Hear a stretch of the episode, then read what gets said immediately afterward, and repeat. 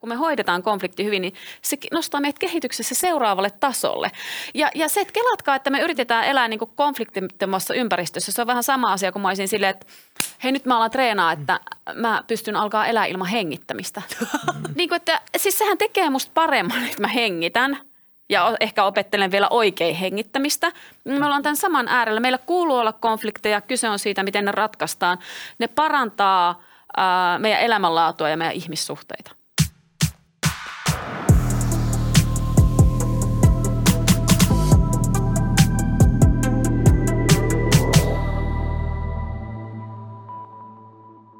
Tervetuloa Amir ja Marleena podcastiin jakso numero 18. Meillä on vieraana tänään Kristiina Kommulainen, sovittelija ja yrittäjä. Tervetuloa. Kiitos, kiva olla täällä. Tervetuloa. Mukava kuulla. Ihan saada tähän podcastiin, koska sä oot perehtynyt vuorovaikutustaitoihin ja mä oon nyt itse tämän vuoden puolella ensimmäistä kertaa syventynyt varsinkin non-violent communicationin kautta vuorovaikutustaitoihin ja se, että opin niin kuulee ja ymmärtää ihmisiä, heidän haluja ja tarpeita ja aidosti aidosti menee niihin sisään. On tuonut tosi paljon syvyyttä mun omiin ihmissuhteisiin. On hieno saada, hieno saada tämmöinen ammatti, ammattihenkilö tästä Joo, asiasta. super tärkeä aihe. Jep, ajankohtainen. Ihan kaikille, Joo. Niin, mitä tarkoittaa olla sovittelija? Haluaisitko hieman avata sitä, sitä työtä, että sä oot aikaisemmin Joo. tehnyt niin TV-alalla Joo. ja ollut radiossa ja poliisina ja kaikkea, mutta nyt sä oot niin sovittelija. Niin mit, minkälaista työtä se on käytännössä? No itsellä mulla löytyy kokemusta ja koulutusta restauratiiviselta puolelta ja sitten täältä formaalin oikeuden puolelta. Eli silloin kun mä puhun formaalista oikeudesta näistä prosesseista, niin silloin me ollaan rikosprosessin äärellä. Eli mm. lähtökohtana on paljon se, että me haetaan syyllinen ja rankaistaan. Me ei ratkaista aika usein ongelmia. Sille on aikansa ja paikkansa, mutta sitten meillä on nämä restauratiiviset prosessit, eli ratkaisukeskeisyys – jolloin mennään juurisyihin ja tarkoitus on nimenomaan niin kuin auttaa prosessissa olevia ihmisiä. Ja äh, sovittelussa, no ollaan konfliktien äärellä ja konfliktin ratkaisun äärellä näin niin kuin lyhykäisyydessään. Konfliktit voi olla laajempia, voi olla valtioiden välisiä konflikteja, voi olla yksilöiden välisiä konflikteja, voi olla työyhteisössä olevia konflikteja. Ja se, mikä sovittelussa on hirveän tärkeää, mikä aika usein unohtuu, on se, että jos meillä otetaan vaikka työyhteisö, meillä on kahden ihmisen välinen konflikti, se on aina koko sen yhteisön ongelma. Kyllä. Mehän, mehän, meillä on hirmu vahvasti tämmöinen tausta ainakin Suomessa, että kun meillä on kiusaamista tai konflikteja, niin me helposti sanotaan, että tämä ei kuulu mulle millään tavalla. Ja se kuuluu. Se kuuluu joka kerta kaikille meille. Ja jos nimenomaan mennään vaikka kiusaamisen äärelle, niin kiusaamisessa pahinta ei ole kiusatuksi tuleminen, vaan se, että kukaan ei puolusta. Kyllä. Eli yhteisö antaa hiljaisen myönnytyksen sille, että on ok kiusata ja on ok tulla kiusatuksi. Niin, koska ne on siinä vaikutuspiirissä niin kuin todistamassa sitä tilannetta, niin sitä on vähän vaikea silloin irrottaa itseensä Joo. siitä niin kuin Joo. tekijän roolista myös siinä. Kyllä, kyllä. Ja, ja me hirmu usein niin kuin irrotetaan itsemme siitä, että tämä ei kuulu meille ollenkaan, mikä on meille tyypillistä. Ja toinen, mikä mun yksi semmoinen niin kuin lempiaihe tähän asiaan liittyen on se, että me hmm. myös kartellaan riitoja. Eli mm. ongelma ei niinkään ole siinä, että meillä olisi liian paljon riitoja, vaan se, että me ei osata riidellä, on enemmänkin ongelma. Tuo kuulostaa ihan su- super tärkeältä. Miten, miten se niin käytännössä toteutuu, jos menee vaikka esimerkiksi koulumaailmaa ja siellä on niin riita, riitaa kahden ihmisen välillä, niin miten siinä välissä niin toimitaan, miten sitä riitaa niin sovitellaan ja niin sanotusti riidellään oikein? Niin kuin sä puhut tästä oikein riitelystä. Joo. No voitaisiin oikeastaan käydä läpi esimerkiksi riidan erilaisia vaiheita. Puhutaan tämmöistä konfliktin kaaresta ja meillä on riidassa seitsemän erilaista vaihetta. Ja, ja tota, ensimmäiset vaiheet riidassa on sellaisia, että kun se riita kytee ja tämä on se on alitajusta tai tietoista ja aika usein me jo tunnistetaan se, että okei, tässä on alkanut riita.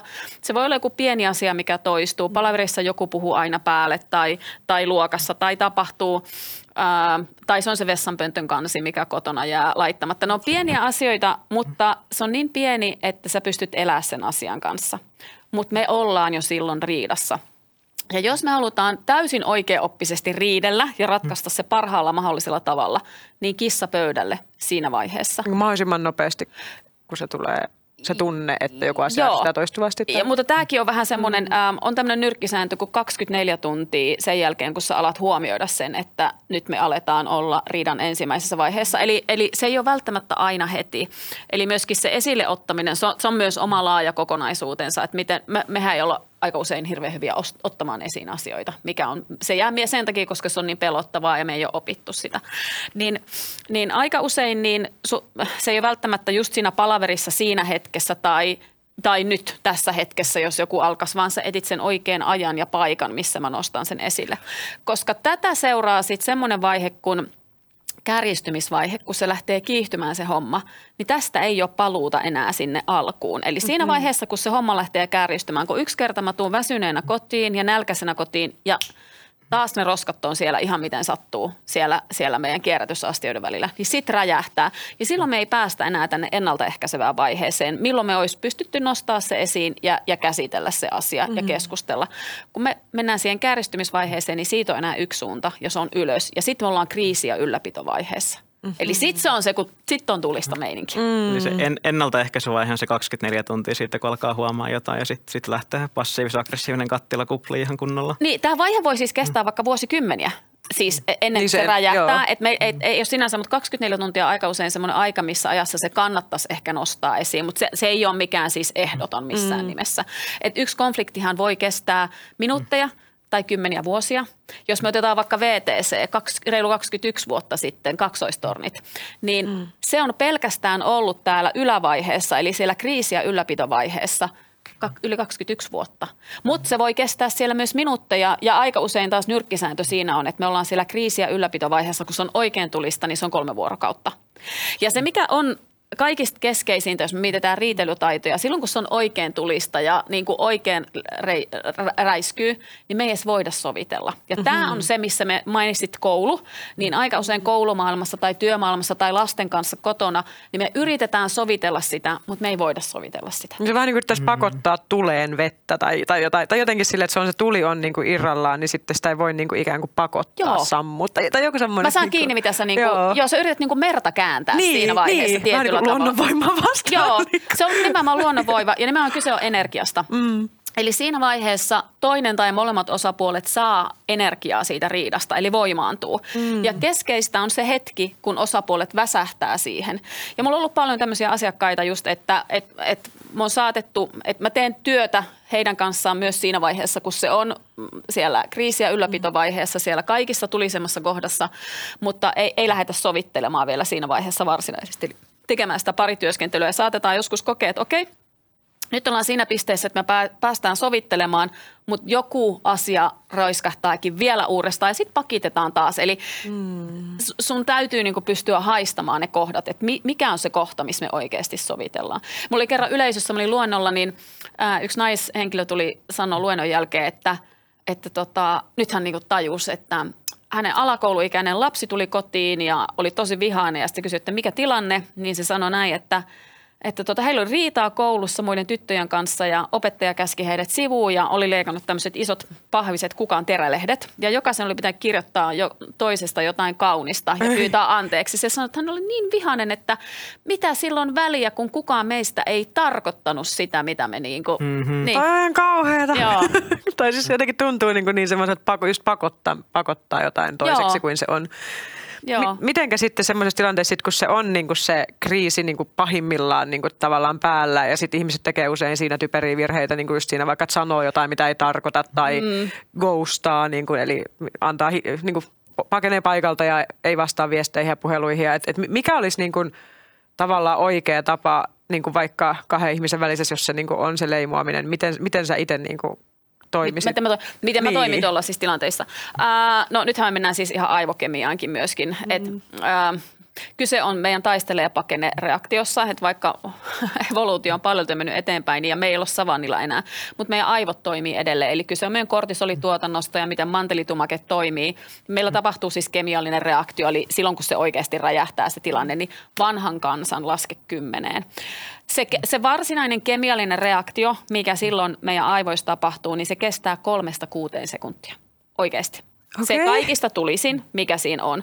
Ja, ja se tunne on noin puolitoista minuuttia. Eli ihan oikeasti noissa tilanteissa, jos sä oot vaikka mm. parisuhteessa tai otetaan parisuhde ja kotona, niin mm. mä teen aika usein niin, että sitten mennään eri huoneisiin tai, tai mä poistun itse paikalta ja ihan vaan varmistaakseni sen. Ja, tai mä itse olen harjoitellut tosi paljon sitä, että mä oon hiljaa. Että mä en vaan mm. sano mitään sellaista. Mä oon tehnyt semmoisen periaatepäätöksen vuosia sitten, että mä en riitatilanteissa sano mitään sellaista, mitä mä joudun häpeämään myöhemmin. Joo, kun niitä ei saa pois ikinä, ne jää kaikuun loppuelämäksi. Niin se on, kun sä tiputat tämän ja sitten me liimataan se yhteen, niin se, se lasi ei ole nätti enää sen jälkeen. Jep.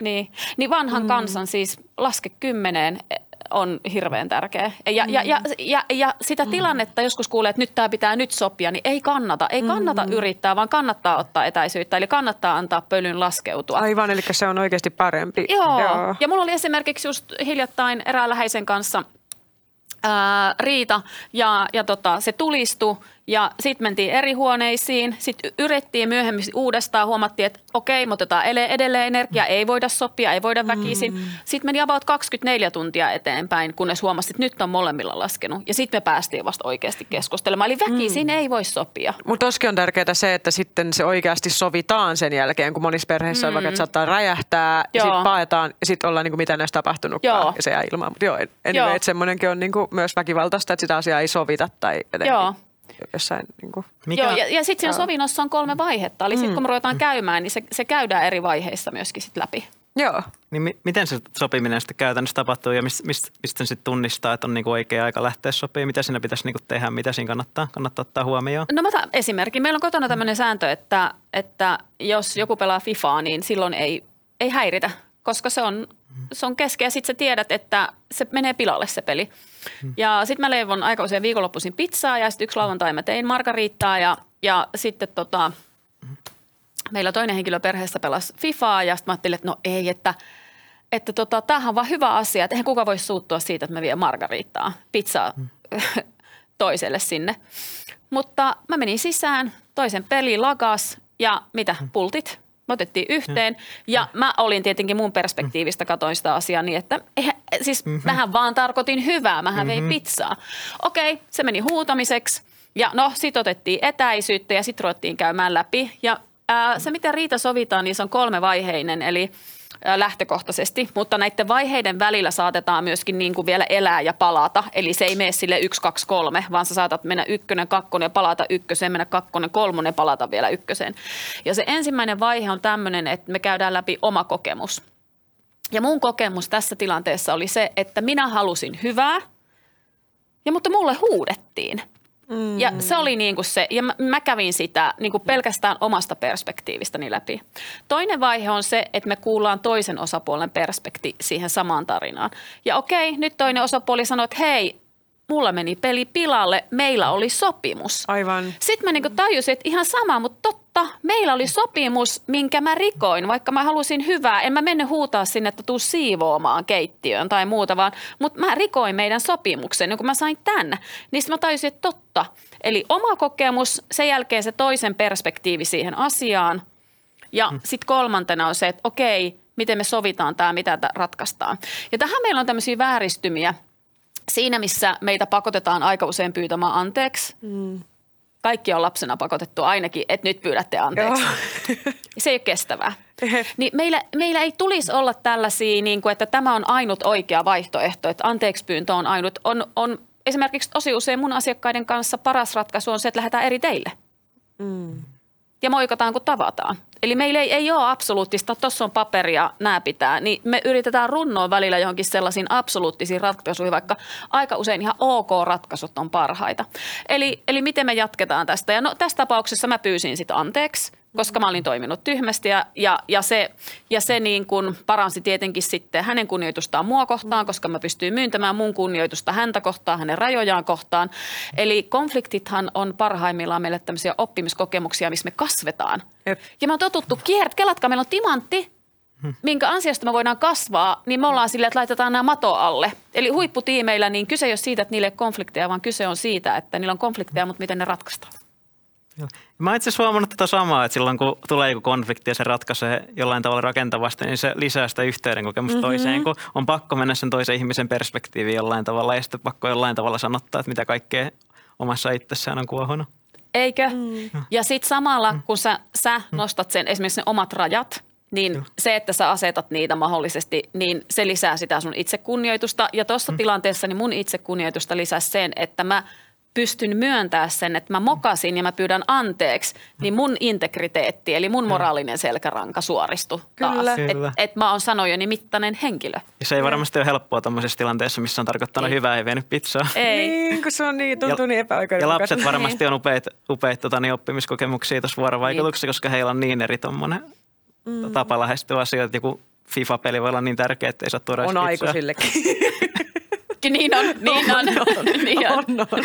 Siis, siis ne, ne, ne tota, ohjaimien määrät, paljon niitä on hajonnut tässä maailmassa. Mm. niin tuollaisissa tilanteissa. niin.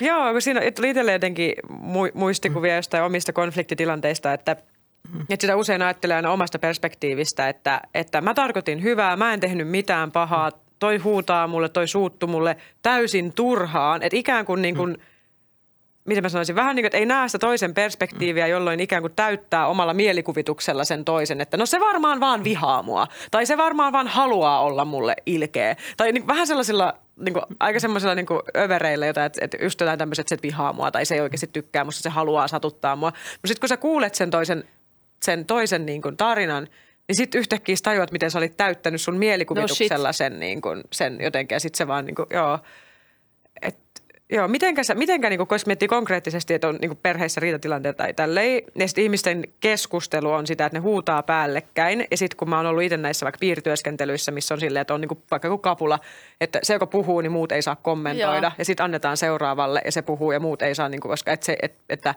että miten, miten niin kuin tavallaan, onko sulla mitään, että joutuu tekemään tuollaisia tavallaan erikois tapoja keskustella, että se ei mene siihen, että, kuka, että kaikki huutaa toistensa päälle. Että just joku tommonen puhekeppi tai... Joo. Ö, No joku- siis asiakkaiden kanssa mm. niin kuin, ihmistähän myöskin sitten taantuu välillä, niin kuin, että et siihen tarvitaan niin kuin se aikuinen, vaikka aikuisia, kenen vaikka työskentelee, mutta siihen tarvitaan se aikuinen. Ja puhutaan vuorovaikutuksessa myöskin käytetään tämmöistä termiä kuin tukiasemuus.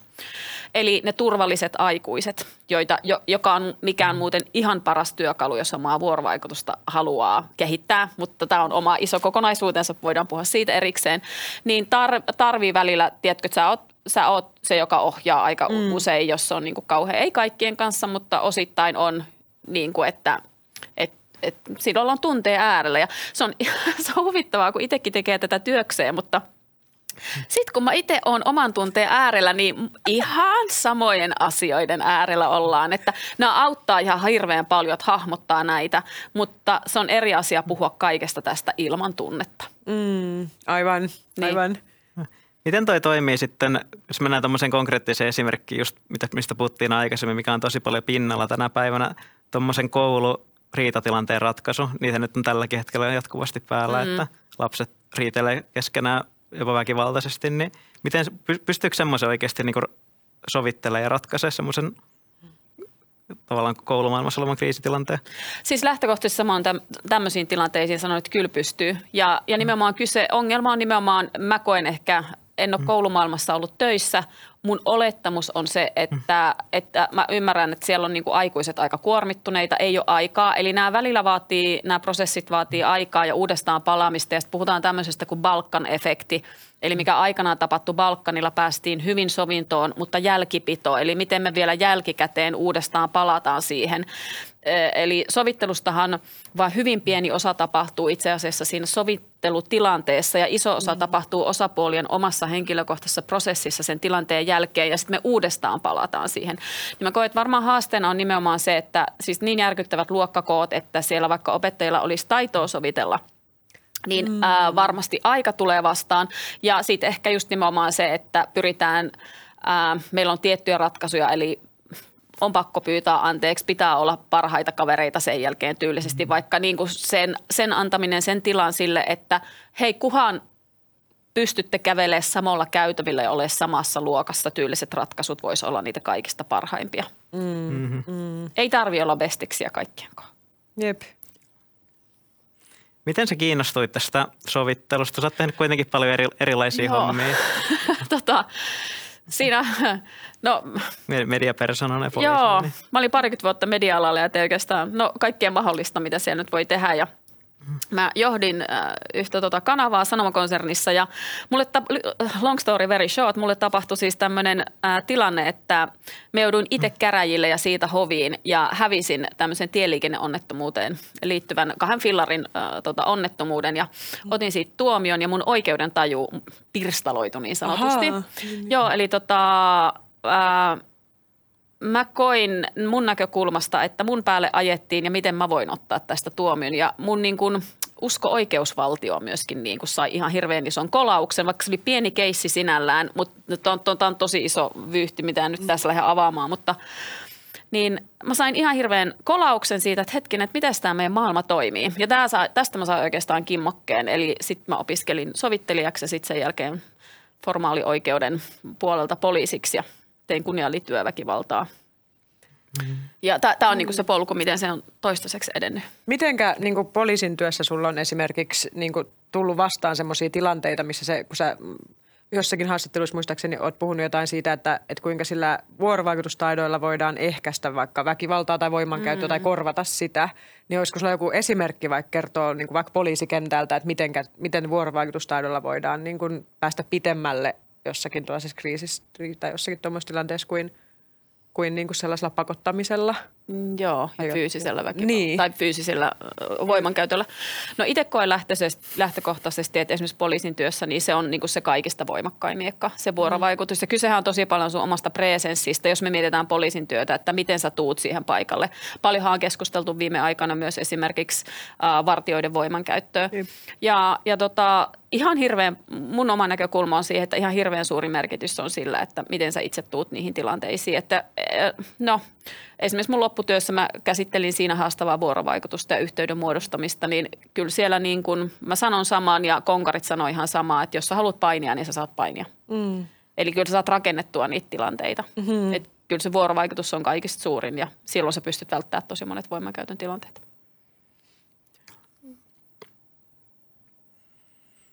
Joo.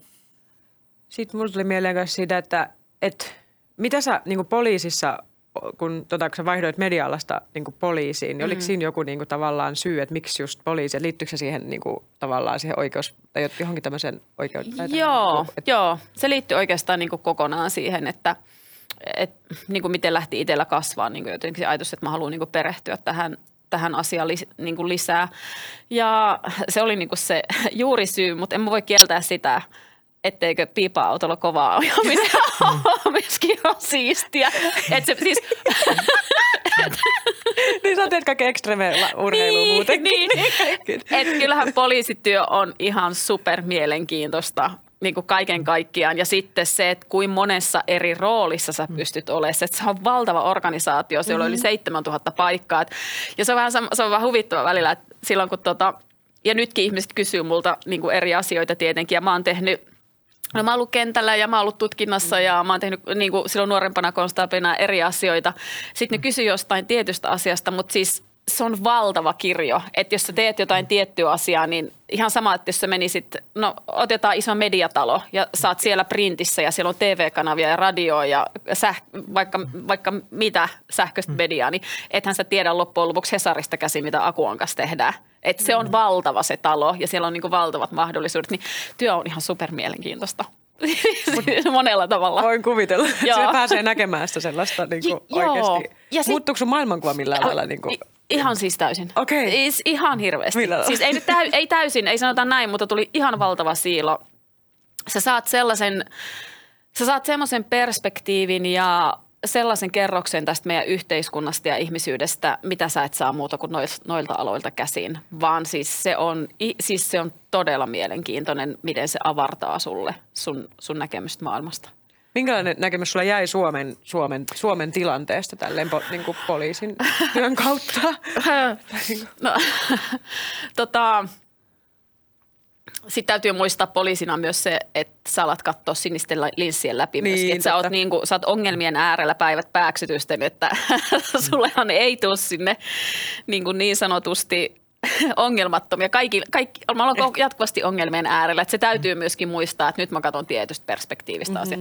No kyllä meillä niin kuin, on paljolti hyvin asiat ja, ja tota, niin kuin yleisesti ottaen niin kuin turvallisuuden tunne niin on varmasti hyvä. Mutta siellä on niin kuin, siellä on tietynlaisia niin kuin sellaisia laajempia yhteis, mit, mitkä on nyt tässä vaalienkin aikaan noussut paljon, paljolti mm. esiin, yhteiskunnallisia laaja, laajoja aiheita, mitkä niin kuin lävähti itselle. Ja ehkä sellaisia aiheita, mistä oli sanonut aikaisemmin, ajatellut, että mun suusta ei tule koskaan tällaisia lauseita, niin se on yhtäkkiä minä, joka sanoo ne, kun mä näen. Ja totta kai on tullut itselle myös semmoinen olo, että okei, että välillä on semmoinen olo, että päättävässä asemassa olevat ihmiset, että oletteko te milloin edes viimeksi itse ajanut metrolla, onko teillä mitään mm-hmm. hajua. Että semmoinen olo tuli, että nyt meillä, että nyt olisi tosi hyvä, että nyt pitäisi tutustua myös siihen ruohonjuuritasoon. Niin itselle tuli niinku semmoinen olo monessa kohtaa, että ollaan aika kaukana siitä, että mitä kaikkea tuolla kentällä oikeasti niinku tapahtuu. Niin, ja sitten kun miettii sitä, että leikataan jostain mielenterveyspalveluista niin. tai päihdekuntoutuksesta niin. tällaisista, niin sitten samaan aikaan vaan sanoo, että missä maailmassa te elätte, etteikö te näe, mitä täällä tapahtuu? Niin. Joo. Kyllä.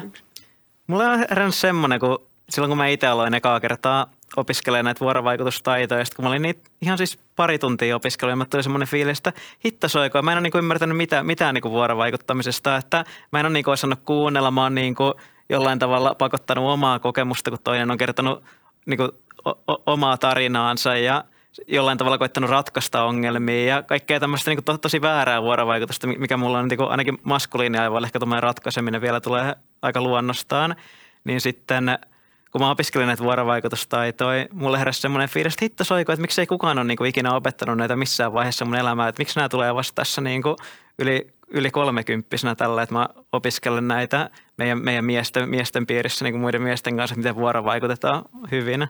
Niin mikä fiilis sulla on itsellä vaikka tästä niin kuin tilasta tässä maailmassa, missä me eletään, että ainakaan Suomessa, niin ei täällä tule niin kuin missään vaiheessa elämää. Mäkin olen käynyt peruskoulua ja – aikuislukio, yliopistoa ja ollut työmaailmassa, niin missään vaiheessa jos tullut sitä kohtaa, että opetetaan vuorovaikutustaitoja? Niin, no itselle tietenkin, kun se on niin kuin se Mä tällä hetkellä teen filosofian maisteria ja pääaineena vuorovaikutus tuonne yliopistolle ja, ja se on mun niin se mielenkiinnon kohde, niin totta kai mä oon sitä mieltä, että tätä pitäisi opettaa enemmän ja onhan se oikeasti yleishyödyllinen. Se on jokaiselle ihmiselle tärkeä. Se on kaikille. Et, et totta kai mä näen sen, että se on liian vähäistä se sen, sen opettaminen. Toki meidän maailma on täynnä mielenkiintoisia asioita, mutta mm. kyllä mä koen, että siis se, se on meidän niin kuin arkipäivää. Siinä missä hengittäminen, me ollaan koko ajan yhteydessä toisiin ihmisiin. Niin kyllä ja itteemme. On, kyllä. Ja meillä on sokeita kohtia. Just toi oli hyvä esimerkki, esimerkiksi toi kuuntelun taito. Että kyllähän me tilanteet ratkaistaan usein kuuntelemalla, ei puhumalla. Joo, mä oon kuullut, että hilja, hiljainen kuuntelun taito on kuullut sun, sun puhuva. Joo. Mitä se tarkoittaa? Miten sä avaisit sitä jollekin, joka ei tiedä yhtään, mistä on kyse? Joo, no mä tein itse asiassa silloin, kun mä sovittelun, äh, sovittelu opiskelin, niin teinkin siellä sitten jonkun työn liittyen aktiiviseen hiljaa olemisen taitoon. Nimenomaan, siis lä- kysehän on läsnäolosta ja sä nostit hyvin esille sen tarpeen ratkaista, mikä on yksi esimerkiksi, jos me puhutaan lohduttamisesta, niin yksi lohduttamisen virheistä – Käydäänpä läpi nämä lohduttamisen virheet, koska tämä on niin ajankohtainen. No siis se, nimenomaan se, että aika useinhan kyse on, että me ollaan tunteja äärellä – ja, ja okei, mä, mä, mä uskon kiitollisuuteen ja positiiviseen ajatteluun, mutta ne ei ole jokaisessa hetkessä välttämättä niin kuin se, että me yritetään päästä jostain tunteesta eroon. Mä oon sitä mieltä, että ihmiselämä on välillä tosi räkästä ja paskasta ja itkusta mm-hmm. ja huutamista. Ja silloin, kun me ollaan oikeasti syvien tunteiden äärellä, niin sitä se on vaan. Mm-hmm. Et, et siihen ei auta paljon sit niin kuin hymyilyt mm-hmm. päälle. Ja esimerkiksi, jos sä tuut mulle kertoo sun huolta ja mä en kestä sitä sun tunnetta, tunnetta, niin mähän yritän ohjata huomion esimerkiksi yksi lohduttamisen virheistä. Mä yritän ohjata se jonnekin muualle. Tai mä lähden ratkaisemaan sitä. Mikä on ihan sairaan raskasta sille ihmiselle, joka on. Joka on sen tunteen vallassa. Koska, joo, koska toi on niin, ja samaan aikaan toi on niin silleen tavallaan niin kuin loogista, että totta kai jos jollakin on ongelma, niin minä yritän auttaa, eli mm-hmm. ratkaista. Ja se, se ihminen ajattelee että se auttaa, mutta sitten kun siinä on just tämä, että ei ymmärretä tunteen luonnetta, että tunne on niin kuin sellainen asia, minkä sä koet ja jolla pitää olla jonkinlainen niin kuin salliva ympäristö, että tämä on olemassa tämä tunne ja mä en saa tätä pois millään ajatuskikoilla mm. ikään kuin. Ja sitten tavallaan tulee sellainen olo, että jos mä en saa tätä pois, niin musta on jotain vikaa, että mun pitäisi vaan äkkiä saada tämä pois, koska toi toinen haluaa, että se saadaan pois. Tai, tai, joku, joo, että Mutta onko siinä joku, että me ei ymmärretä tun, tunteita, me ei, ymmärretä, me ei osata olla tunteiden kanssa, niin kuin, me ei ymmärretä tunteen luonnetta sellaisena niin kuin jonain luonnon ilmiönä tai semmoisena, niin kuin, mm. että miten tunne käyttäytyy. Että tunnetta ei saa napista painamalla pois, vaikka että joku ihminen kuolee ja sitten joku suree, niin se, että joku tulee niin. lohduttamaan siihen, että no kaikki me kuollaan, niin sitten vähän silleen, että joo, mutta mut silti mulla, niin kuin, se tunne on sen, se, saa, se saa olla olemassa ja se kuuluu olla olemassa ja sillä on oma tehtävänsä meissä ja tämmöistä, että jotenkin, että et, joo, että mulla sekin täytyy ehkä tuohon, että me ei ymmärretä tun, tunteen arvoa tai joo. jotain. Niin kuin. No sä sanoit mun mielestä äsken hyvin, minkä mä allekirjoitan, että me lähdetään ratin, rationalisoimaan mm. niitä. Mehän yritetään järjellä ratkaista, mutta eihän me voida tunnetta ratkaista, vaan niin. se, ja me ollaan vieraannuttu siitä. E, eli me ei edes osata olla niin kuin siinä tunteessa, mm. vaan se, se pitää ratkaista jollakin tavalla. Vähän niin kuin joku koodi, millä se vaan niin pyyhkiytyy niin, pois. Niin, niin. Ja, ja, ja itse asiassa mehän usein siirretään niin kuin sitä tunnetta ja se on tosi pelottava, mutta loppujen lopuksi kun me ollaan siinä tunteessa, jos me tehdään sitä tunnetyöskentelyä, niin sehän saattaa olla minuuteissa kuin joku vuosikymmeniä, mitä me on karteltu ja mm.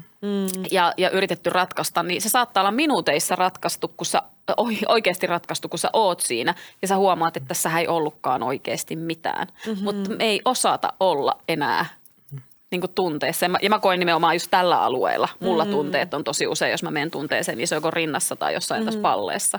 Että se on helppo siirtää niin kuin tonne – että miten mä ratkaisen tämän tilanteen. Ja sitten sama kun se on toisella, niin mä en kestä sitä sun tunnetta ja mä haluan ratkaista sen. Ja me, mun on vaikea olla tässä, kun se läsnäolo olisi tosi usein. Ja tästä me päästään, jos sä haluat äh, tästä tukiasemuudesta, minkä mä, mennään, mihin mä viittasin aikaisemmin. Mm. Multahan odotetaan usein, ää, mä luen noin vuorovaikutukseen ja riidan ratkaisutaitoihin ja riitelytaitoihin liittyen, niin multahan odotetaan usein, että mä antaisin jotain kikkoja ja jippoja. Mun taustaan nojata, että okei, että se on koulutettu poliisi, niin sehän tulee nyt antaa meille kikat ja jipot, että näin kun sä teet.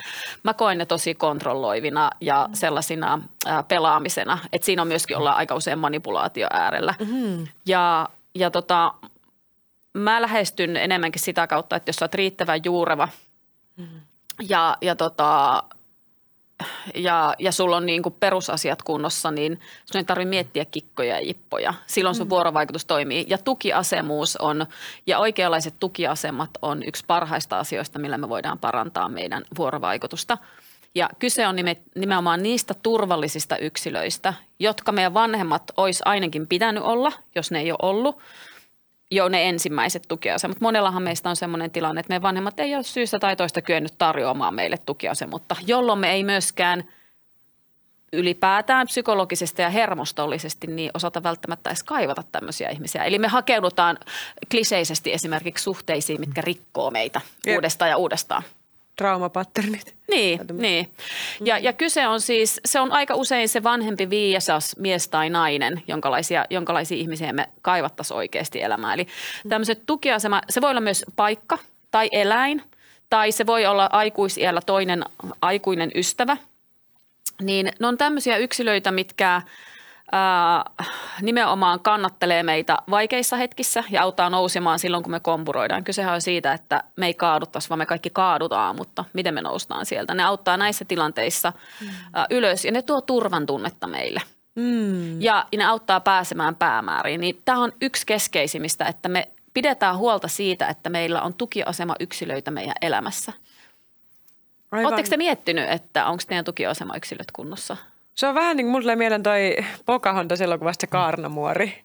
Joo. Niin kuin, että se symboloi sellaista tyyppiä, jonka luossa aina tuut. Ja sitten se, se on aina myötätuntoinen, se aina ymmärtää, se on aina turvallinen. Joo. Että se ei niin kuin hyökkää syyllistä ja yhtäkkiä niin kuin muutu vaaralliseksi, vaan se on aina turvallinen ja, jonka luo voi aina tulla. Ja sitten mä oon itse pyrkinyt olemaan omille ystäville sellainen, ja mä oon kutsuttukin joskus kaarnamuoriksi. Ja sitten niinku, että mulla on itsellä joitain muutamia tyyppejä, joista mä tiedän, että, että mikä ikinä tilanne mulla on päällä ja mä tuun, tuun sen asiankaan, niin mä tiedän, että se, ei, että se ihminen ei muutu vaaralliseksi mua kohtaan, vaan se on, on semmoinen niinku tu, tukipilari vaikka mä olisin itse mokannut jotain tai tehnyt jonkun virheen tai jotain tämmöistä ja sitten mä menisin niinku kertoa, että niin näin. Et, et, joo, et se, siihen liittyy mulla se just se, että se ihminen ei tuomitse jollain syvällä tasolla. Että joku semmoinen, semmoinen niin kuin. Joo. Joo. Mulla on ihan konkreettinen piiri. Siis meillä on tämmöinen, mikä me aloitettiin viime vuonna, tämmöinen miesten piiri, missä me niin tehdään miestyöskentelyä maskuliinisuuden kanssa. Ja sitten me kokoonnutaan viikoittain. Meillä on tämmöinen kymmenen hengen porukka ja siellä niin just aluksi niin sanoit, että on tärkeää olla juureva, niin me kaikki niin maadotetaan aluksi. Joo. Niin vedetään vuorotelle jotain hengitysharjoituksia tai kehollistavia harjoituksia ja sitten siinä on kaikilla niin kuin aikaa jakaa pari minuuttia semmoinen check että mitä niin kuin kentässä liikkuu ja mahdollisuutta niin kuin tuoda aina haastavia tilanteita siihen yhteiseen kenttään. Niin me, meillä on semmoinen konkreettinen tukiasema, mihin mä ainakin huomaan, että mun on tosi helppo niin kuin tuoda mun ongelmia ja sitten mä saan siellä niin kuin ju, ju, juure, juurettuneilta miehiltä niin saa, saa niin kuin tukea, mikä tuntuu tosi hyvältä. Et mulla oli esimerkiksi yksi semmoinen tosi haastava ihmissuhdetilanne, mistä mä olin niinku paskana sen jälkeen, niin mä tiesin, kun mä katsoin mun puhelinta heti, että mulla on tässä niinku paljon ihmisiä, joille mä voin soittaa ja tuntui tosi hyvältä, kun mä laitoin vaan soittaa, että onko sulla aikaa jutella, että mä niinku mm. kaipaan tukea tällä hetkellä ja sitten hän niinku kuunteli ja sit sain niinku sitä kautta sen, sitä niinku tunnetta purettua ja käsitelty sitä asiaa tosi nopeasti. Siis tosi hieno. Joo, Toi, niin kuin, että olette rakentanut oikein siis tolle aikuisiellä tuommoisen tukiaseman ringin. Jep. Joo, joo. Joo, siis todella hieno. Mulla ei ole aikaisemmin ollut, niin nyt tuntuu tosi hyvältä ja turvalliselta niin kuin elää ja uskaltaa niin kuin puskea just mm-hmm. omia rajojaan, kun tietää, että on Tää. semmoinen paikka, mihin, mihin palata. Tämä just näin, ja sä saat sitä tukea sieltä tarvittaessa. Kyllä. Ja, ja se, mikä linkittyy näihin, äh, tähän tukiasemuuteen, on myös hyvä niin kuin käydä läpi sitä, että ketä tukiasemia on ollut ja onko muistanut surra, koska mehän menetetään myös tukiasemia. Mm. Esimerkiksi joku tukiasema saattaa, mulla on esimerkiksi ollut tämmöinen hyvin läheinen tukiasema, joka sitten sairastuu muistisairauteen ja ei, hän ei pysty ole enää, niin mun on pitänyt surra se, että, Uhuh. että nythän se tilanne saattaa, tai omien vanhempien kanssa sehän saattaa kääntyä toisiin päin, että susta tuleekin. Niin se, mikä li- liittyy tähän vahvasti on se, että jos me ei surra niitä tukiasemia, jotka me menetetään, niin se vaikuttaa siihen myöskin, että miten me pystytään yhteyteen jatkossa muiden ihmisten kanssa. Se on tärkeä. Minkä, minkä takia se on niin tär, tärkeä se tuki, tukiasemien tavalla, tavallaan sureminen? Nimenomaan se, että ää, me jäädään irralliseksi, eli, eli tota, se yhteys, sä et pysty muodostamaan sen jäl- jos, jos et sä suree niitä, niin sä et pysty ää, muihin ihmisiin luomaan samanlaista yhteyttä. Niin, että se on joku irtipäästöprosessi Joo, ikään kuin. joo, se, ja niin, sen pystyt sen takia, jälkeen luomaan joo. uuden. Aivan. Joo, ja, Uh. ja, ja se mitä me haetaan koko ajan, mehän haetaan hermostollisesti ja ihmisinä verbaalisesti, me haetaan yhteyttä muihin ihmisiin, mutta me ei pystytä luomaan sitä, jos me ei käydä loppuun asti noita meidän menetyksiä. Kyllä, kyllä. Ja, su- ja just taas nyt me ollaan taas tunteen äärellä, että jos me paetaan sitä surua, mm. että välillä on aikakausia, kun me joudutaan olemaan esimerkiksi surun äärellä. Ja sitten yksi kysymys, se, että kenen tukiasema sä oot, kenen tukiasema sä oot. Mehän ollaan välillä tiedostamatta myöskin jonkun tukiasemia. Mm-hmm. Niin. Mutta sitten saatetaan päästä myös sen äärelle, että joskus saattaa tiedostamatta olla jonkun tukiasema, jolle itse ei ole nimenomaan, niin kuin ei ole tiedostanut sitä. Ja äh, mulle niin kuin ajatus turvallisena aikuisena olemisesta tässä maailmassa on hirveän tärkeä ammatillisesti ja äitinä ja muuten. Mutta mulla on myös hetkeni, kun mä en ole sitä. Esimerkiksi kun mulla on vill, villi krebaus niin kuin päällä vaikka kavereiden kanssa, niin mä en ole silloin turvallinen aikuinen välttämättä. Sign out. Niin, niin. Sä tarvitset lepoa. niin. Et, et, mä en ole kaikille kaiken aikaa sitä kuitenkaan. Et mä, et, et ei ole koko maailman niin kuin äitiamma. Joo, joo. Sitten Niin. niin. sit nämä usein sairastuu mm. siihen, että sit heille, he, he on aina niitä, jotka tukee, mutta sitten mm. kuka tukee heitä. Niin, Niin. niin. tämä vahvuuteen sairastuminen, mikä on tosi usein teemana ollut. Joo. Mulle tulee mieleen, että miten sä näet niin kuin esimerkiksi keholliset menetelmät tässä, kun sä puhuit, että on niin kuin, vaikka niin kuin yhteyden muodostamiseen ja tukiasemaan oleminen tärkeää, että pystyy olemaan niin kuin maadottunut. Ja mä itse näen, että semmoinen maadottuneisuus vaatii tosi paljon niin kuin kehollisia menetelmiä, mm. vaikka että purkaa tunteita, hakkaa tyynyä ja huutaa välillä ja mm. mäiskii ja kaikki, kaikki tämmöinen. Niin miten, miten sä itse koet nämä niin keholliset menetelmät? Äh, No nyt me ollaan taas, tärkeätä? no nyt me ollaan taas niiden tunteiden äärellä, että mi- mikä itse kullekin toimii. Että mulla taas esimerkiksi niin kuin huutaminen on varmaan niin kuin sellainen, että äänen korottaminen. Esimerkiksi riidoissa, niin mä oon kyllä se, joka korottaa helposti ääntä ja mä tietyllä Sama. ja, ja, ja mulle saa korottaa ääntä, että meillä on erilaisia niin kuin, tyylejä mm. silloin, kun me ollaan tunteiden äärellä. Mutta ihan varmasti hyvä ja, ja just, että mikä mm. niin kuin itselle toimii. Joo, ty- tyynyihin lähinnä huudan silleen, mä oon y- y- yksinäni. Että silleen pu- puran itteeni vähän madaltaa ääntäkin, niin tuntuu paljon. Joo. Ja mulla on siis varmaan ääni madaltunut ihan hirveästi. Piti välillä opettaa puhelin uudestaan tunnistaa ääni, kun se ei enää tunnistanut, tunnistanut mun uutta Jaa. No hoho. Mutta sehän on, kun sä, Wow. kun sä oot juurevampi, niin sun äänihän tulee. Kai, Sehän jep. tulee syvemmältä. Se ei Wow. ole enää, se ei, se ei tule, mä en ole tämän ala spesialisti, mutta kyllähän sä tunnet sen, kun se tulee syvältä. Kyllä, kyllä. Joo, joo. Niin. Ja siinä on semmoinen hi- hiilaava resonaatio yleensä silloin, kun semmoinen jotenkin rauhoittaa muitakin ihmisiä siinä. Mm. Miten sä tota, tuli mieleen yhtäkkiä sun Instagramin kautta sä laitat sinne sellaisia klippejä, missä sä lyhyesti just aina avaat näitä jotain teemoissa. Mä muistan, että mä katsoin siinä, siinä niin kuin sulla oli niin kuin peto, petoksesta ja manipulaatiosta ja jostain tällaisista tavallaan jutuista. Niin sit, äsken mainitsit tuossa siitä mani, manipulaatiosta jotenkin, niin Oliko se että mä haluaisin jotenkin siitä kysyä jotain, mutta en varmaan mitä mä kysyisin. Me voidaan petoksesta puhua. Okei, okay, no et... Joo, no siis se on tosi mielenkiintoinen mm-hmm. teema, koska useinhan kuulee, että haluan vain suoraa puhuttaa ja haluan rehellisyyttä. Mm. Mutta tutkimusten mukaan, arvatkaa, no sä ehkä muistat, että sä oot katsonut videoa, mutta veikkaa mm. sä, mitä veikkaat, miten paljon meidän vuorovaikutuksesta on petosta? Keskimäärin varmaan 80 prosenttia. Onneksi ihan niin paljon. Tutkimusten mukaan yksi, kolmas, äh, yksi neljäsosa, jopa yksi kolmasosa. Eli iso osa, eli, eli nimenomaan, no puhe, se ei ole kyse välttämättä aina ihan puhtaasti valehtelusta, mutta vähän loiventamisesta, kalavaleista. Ja sitten kun tämän alkaa tiedostaa ja alkaa mm. niin kuin kiinnittää omassa vuorovaikutuksessa huomiota, että hei, miksi mähän loivensin tossa, mähän lisäsin vähän tuolla, mähän mm-hmm. vietin vähän tuolla kertomatta, tossa oli jo ihan valekki. Siihen kun alkaa kiinnittää huomiota, niin sitä on itse asiassa aika paljon. Ja meillä on siis tämmöinen vinouma, että – Meillä on erilaisia ajatusvinoumia, mitkä vaikuttaa, se on tosi mielenkiintoinen aihe, vaikuttaa meidän vuorovaikutukseen. Niin tota, meillä on lähtökohtaisesti tämmöinen ajatus, että ihmiset puhuu totta, mutta me puhutaan itse asiassa saivaa tosi paljon. mutta tämä maailmahan ei toimisi, jos tämä olisi niin kuin Truman Show – Mm-hmm. Niin jos me puhuttaisiin vaan pelkästään totta, niin tähän ei toimisi. Mm-hmm. Tähän menisi rikki tämä meidän homma. Kyllä. Mä niin, huomaan, ainakin jos kuses itse koko ajan Niin, niin. Huomaan, mä olisin kaivannut myös petoksen määritelmää, että mikä kaikki, mikä kaikki on petosta tuossa, kun vaikea. Niin. 80 prosenttia onko se petosta, jos mä sano kaikkea, mitä mä niinku no, ajattelen? Nimenomaan, mm. joo, joo, tietyllä tavalla. Kaikki tämä, niin me ollaan petoksen äärellä. Joo, koska mä ainakin petän tosi, tosi paljon monesti, koska en mä sano kaikkea, mitä mä ajattelen kaikille ihmisille. Joo. Ja se on yksi meidän mm. ajatusvinouma. Eli mm. meillähän on tämmöinen, mm. ähm, me ollaan usein sen äärellä, että – että jos mä kerron tässä jotain teille tarinaa ja, ja mä otan jonkun siis jonkun ääripää ajatuksen täältä ja mm. kertoo niitä nyökyttelijöitä, että aa, onpa mielenkiintoista, niin mulle jää usein se ajatus, meille ihmisille jää tämmöisissä tilanteissa, että he olivat samaa mieltä. Mm. Mutta yksi ajatus minä on se, että usein ihmiset ei ole samaa mieltä, mutta ne ei sano yhtään mitään. Ja tämähän aiheuttaa nimenomaan myös sitten riitoja, koska me oletettiin ehkä jonkun jota olevan Aivan. jotakin mieltä.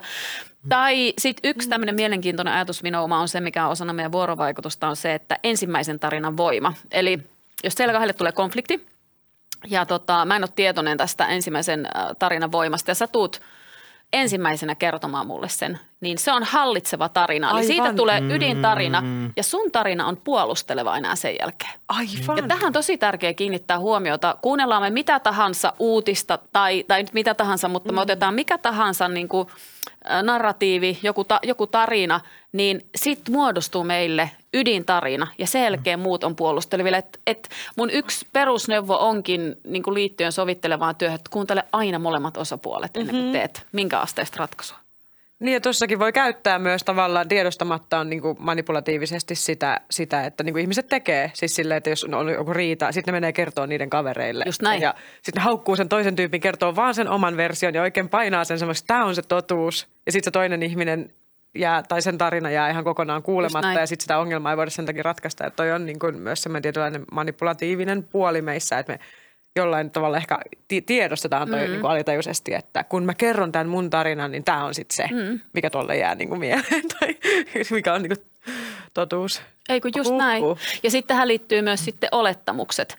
Silloin tällöin kuulee, kun joku sanoo, että yllätyin, minulla olikin olettamus jostakin asiasta. Mm. Se ei ole yllätys, että meillä on olettamus meidän vuorovaikutuksessa jostain asiasta – se on fakta, että meillä on jatkuvasti olettamuksia asioista. Me oletetaan. Kyse on enemmänkin siitä, että me tiedostetaan, että aama on taas, taas, taas ja taas olettamuksen äärellä ja pystynkö mä huomioimaan ja käsittelemään tätä asiaa sen mun olettamuksen läpi tai ohi. Meillä on ihan hirveästi olettamuksia. Niin, että halutaanko me todellisuus vastaan vai halutaanko... Niin. Mm. Ja, ja se tuo turvallisuuden tunnetta myöskin samalla, että, että me myöskin samalla lokeroidaan niin kuin asioita ja ihmisiä. Meillä on turvallisempi olla, kun me, aa okei, okay, mä oon jo, mähän on sut jo tässä alitajuisesti. Mä, mä mm-hmm. nyt vähän molempien, ku, ennen kuin tultiin tähän, niin kuulun mitä te teette ja näin, niin kyllähän ne on jo jossain lokerossa tuolla. Mm-hmm. Vaikka siinä on ihan hiven vasta siitä koko totuudesta. Kyllä se on sama, jos näkee kadulla jonkun pulsun tai sellaisen niistä lokeroa jollain tietyllä tavalla ilman, että ymmärtää sitten millä tavalla tämä toi on vaan tuommoinen kulkija tai muuta, vaikka siinä voi olla tosi mielenkiintoinen tarina tai voi olla tosi Tosi niin kuin upea ihminenkin kyseessä. Joo, no ja se, mikä poliisityössä itse asiassa huomasi mm. lähtökohtaisesti, siellä on aina tarina. Siis siellä on aina tosi mielenkiintoinen tarina taustalla. Uh-huh. Joo. Voin, voin, voin vaan kuvitella, mm. kuinka, kuinka paljon ennakko-olettamuksia tietyistä, tietyistä ryhmistä. Kyllä. Mm. Tähän mun mielestä loppuvaiheeseen vielä, että mitkä on semmoisia, niin kuin, jos haluaa rakentaa semmoista hyvää vuorovaikutustaitoa itselleen, niin mitkä on semmoisia niin peruspilareita, että miten lähtee rakentaa omia vuorovaikutuskilsejä? Taitoja? No se tukiasemus tuli tuossa jo niin kuin esiin, mikä on ihan super tärkeä, mutta äh, mä, mä sanoisin näinpä, että nimenomaan se, että miettii, että miten mä pelaan sillä ja tällä tavalla näitä tilanteita, niin läsnäolo ja kuuntelutaito on niin kuin ihan ykkönen. Et ihan niin kuin käänteisesti tietyllä tavalla vuorovaikutustaidot tarkoittaa tosi usein sitä, että miten minä puhun, mutta kyse on siitä, että miten minä kuuntelen niin kääntää ehkä se omassa päässään niin päin, eli että miten mä oon läsnä muille ihmisille, niin mm. sillä pääsee sillä rakennetaan niin kuin oikeastaan pohjaa sille kokonaisuudelle. Ja no, jos tässä nyt tietyllä tavalla halutaan jonkun kikan äärellä olla, niin tähän liittyen, niin, niin voi sanoa, että jos sä tutustut vaikka uuteen ihmiseen, niin sähän ettee vaikutusta sillä, että kuinka paljon sä kerrot, kun meillä on aika usein tarve kertoa itsestämme kauhean paljon. Niin jos sä haluat tehdä vaikutuksen, niin kysy – Kysy mm. mieluummin ole kiinnostunut siitä ihmisestä, jos sä haluat niin kuin tehdä vaikutuksen johonkin ihmiseen, niin kyllä se on niin kuin enemmän se kikka vuorovaikutuksessa. Mä oon mm. maadattunut ja kuuntelen muita ja haluan ymmärtää heitä, heidän tarinaansa ja lähtökohtia. Kyllä, kyllä. Kyllä. Ja kyllähän se, jos puhutaan tämmöisestä vuorovaikutuksen tutkimuksessa on, on tämmöinen tosi mielenkiintoinen teoria kuin social penetration theory. Kyse on tämmöisestä sosiaalisen läpäisyn teoriasta. Ja siinä on ajatus siitä, että kun me lähdetään uuteen ihmissuhteeseen, niin se on niin kuin sipuli.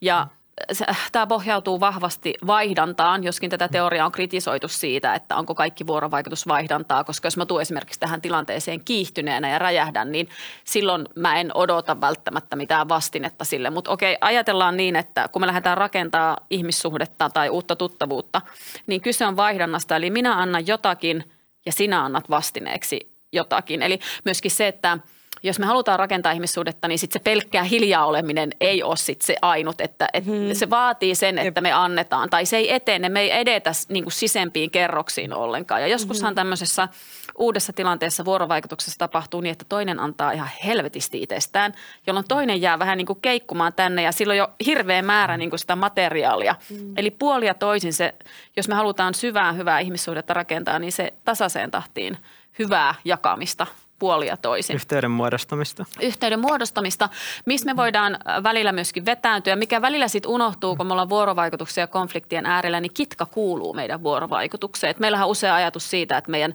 toimivat ihmissuhteet niin on täysin kitkattomia. Puhutaan tämmöisestä kuin dialektinen jännite ja dialektiset jänniteparit, niin kitka kuuluu meidän vuorovaikutukseen ja jos me mietitään vaikka sitä lähentymistä, niin välillähän me saatetaan vähän mennä etääntyä ja taas, taas lähentyä – ja, ihan se, ja nimenomaan, että siinä on sitä kitkaa ja se on luonnollista. Ja itse asiassa tuli mieleen yksi tämmöinen tutkimus, missä oli tutkittu best, bestiksiä, niin sen tutkimuksen mukaan niin ihmissuhteet, jossa toista on kutsuttu bestikseksi, niin ne ei yleensä kestä. Koska meillä on niin absoluuttinen ajatus siitä ihmissuhteesta, että yksi ihminen pystyy ikään kuin tarjoamaan kaiken ja että kitka mahdollisesti ei kuulu siihen, mutta kitka kuuluu meidän terveeseen ihmissuhteisiin ja – ja ystävyyteen. Joo, kun paljon just ihannoidaan sitä, että ah, meillä on ollut tämmöinen riidaton parisuhde Joo. vuoden. Silleen.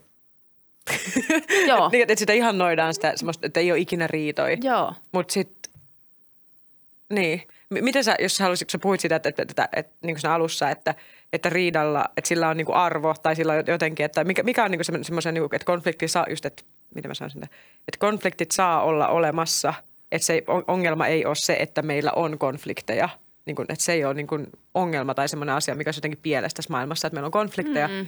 vaan että se on osa todellisuutta, se on osa ihmisyyttä, niin kuin samalla tavalla kuin se, että välillä sataa vettä ja välillä ukkostaa ja se on osa luonnon kiertokulku. Mutta niin jotenkin, että mikä sun mielestä on konfliktien semmoinen syvempi arvo niin kuin ihmissuhteissa ja että jos ne sallitaan, Joo. niitä saa olla ja ne tehdään niin kuin mahdollisimman oikein ja niin kuin, mutta että mikä niiden semmoinen arvo. Me tultiinkin ihan back to square one nyt takaisin niin tähän. Siis ne on timantti. Ja me yritetään, kelatkaa, meillä on timantti ja me yritetään niin kuin ne nostaa aina meitä kehityksessä, kun me hoidetaan konflikti hyvin, niin se nostaa meitä kehityksessä seuraavalle tasolle. Ja, ja se, että kelatkaa, että me yritetään elää niin kuin konfliktittomassa ympäristössä, se on vähän sama asia kuin mä olisin silleen, että hei nyt mä alan treenaa, että mä pystyn alkaa elää ilman hengittämistä. Mm. niin kuin, että, siis sehän tekee musta paremman, että mä hengitän ja ehkä opettelen vielä oikein hengittämistä. Me ollaan tämän saman äärellä. Meillä kuuluu olla konflikteja, kyse on siitä, miten ne ratkaistaan. Ne parantaa ää, meidän elämänlaatua ja meidän ihmissuhteita. Niin, kyllähän se tuo tosi paljon turvaa, että kun mm. tietää, että voi sanoa sen, mitä haluaa, vaikka sitten syntyisikin riita ja sitten riitaa jollain tavalla itteensä eteenpäin vievä kokemus, niin ainakin itse nyt, kun on uskaltanut enemmän ja enemmän sanoa sitä, että mitä, mitä niin kuin omassa mielessään liikkuu ilman, että miettii niitä seuraamuksia niin paljon ja tietää, että on edes jonkinlaisia työkaluja niin kuin käydä sitä jälkipyykkivuorovaikutusta läpi ja se syventää, niin onhan se nyt tosi, tosi iso turvan lähde, että osaa, osaa just riidellä sitten rakentavasti sen tilanteen. Eikä. toinen ei hylkää sua siksi, että sä oot inhimillinen. Just näin, vaan syventää vaan yhteyttä entisestään tai mm-hmm. ja sitten jollain tavalla – ehkä joissain tilanteissa myös ottaa jäädä jotain ihmissuhteita sen takia, että okei, huomaa, että okei, mä oon vaan niin vältellyt kaikki isoja aiheita, mutta jos nämä isot aiheet oikeasti tuo pinnalle, niin ei, ei tämä ollutkaan kestävä tämä meidän ihmissuhde. Kyllä. Ja sitten me päästään taas siihen rajoihin ja rajattomuuden äärelle. Mutta mm. kyse on integriteetistä, eli sun siitä mm. moraalisesta selkärangasta. Mun niin lempisanoja tällä hetkellä. Niin, eikö se ole? Se on mahtava sana. On. Joo, kyllä. Joo, sulla on tällä hetkellä menossa toi tota, rakentava riitelyn kurssi, se on alkanut viime, viime, viime kuussa ja tällä hetkellä, tällä Joo. hetkellä vielä päällä, niin miten se on mennyt? Tota? Äh, hyvin, siis hyvin on mm. mennyt. Siis, no, siis mä tykkään kyllä, mm. mä tykkään valmentaa ja sitten siinä on jotenkin aina mahtava se, että kun tekee ihmisille sisältöä, niin, mä, niin kuin, mm. mitä enemmän niin kuin pyörittää samoja asioita kerta toisensa jälkeen, niin tuntuu, että niin kuin ne juurtuu itselläkin niin kuin syvemmäksi, niin, niin se on itsellekin aina jotenkin ihan mahtavaa Joo. samalla. Tullut, tullut positiivista palautetta ja vien, vien joo, joo, joo, kyllä. Me ollaan vähän ehkä silleen, mä koen, että uuden äärellä, että kun mun kuitenkin se yksi sanoma on nimenomaan se, että, että niin kuin riitelyn taidot ja niin kuin hyvin riidelty sen sijaan, että ei saa riidellä, niin hyvin riidelty. Niin, niin me ollaan vähän semmoisessa murroksessa, että mä huomaan, että mä joudun vähän niin kuin kultivoimaan ja viljelemään, koska mä sanon nyt jotain sellaista, mihin meidän yhteiskunnassa ei ole totuttu. Mm-hmm. Niin, mutta maailma, ei, jos, mä olisin, jos taisi tullut 50-luvulla, niin tämä olisi voinut olla vaikeampaa. Niin kuin, tai tuossa vajaa sata vuotta sitten, että nyt maailma on jo valmiimpi niin kuin tähän ajatukseen. Kyllä, so, so, sotavuosien jälkeen ollaan valmiita käsittelemään niin. tunteitakin. niin, kyllä. Just näin. Ei, koska ne voi estää niitä sotia parhaimmillaan. Niin. Mutta mistä sut löytää, jos joku kiinnostuu sun työskentelystä? Niin... Joo, mulla on semmoinen nettisivusto kuin komulainen.eu, eli www.komulainen.eu ja sitten Instagramista löytää myöskin komulainen.eu ja mun omalla nimellä myöskin. Hei, ja TikTokkiin mä teen myöskin sitten sisältöä, eli sinne teen semmoisia aika napakoita niin kuin vuorovaikutukseen ja konfliktiratkaisuun liittyviä sisältövideoita. Yes. Okei, okay, mahtavaa. Oli ihana saada sinut vieraaksi. Kiitos. Kristiina Komulainen. Oli kiva käydä. Kiitos. Yes. Kiitos. Wow. Kiitos. yeah. Hei, jos tykkäsit jaksosta, laita meidän kanavatilaukseen ja painaa tykkää nappia. Siitä olisi meille todella paljon apua. Kiitos, että kuuntelit podcastia. Kiitos.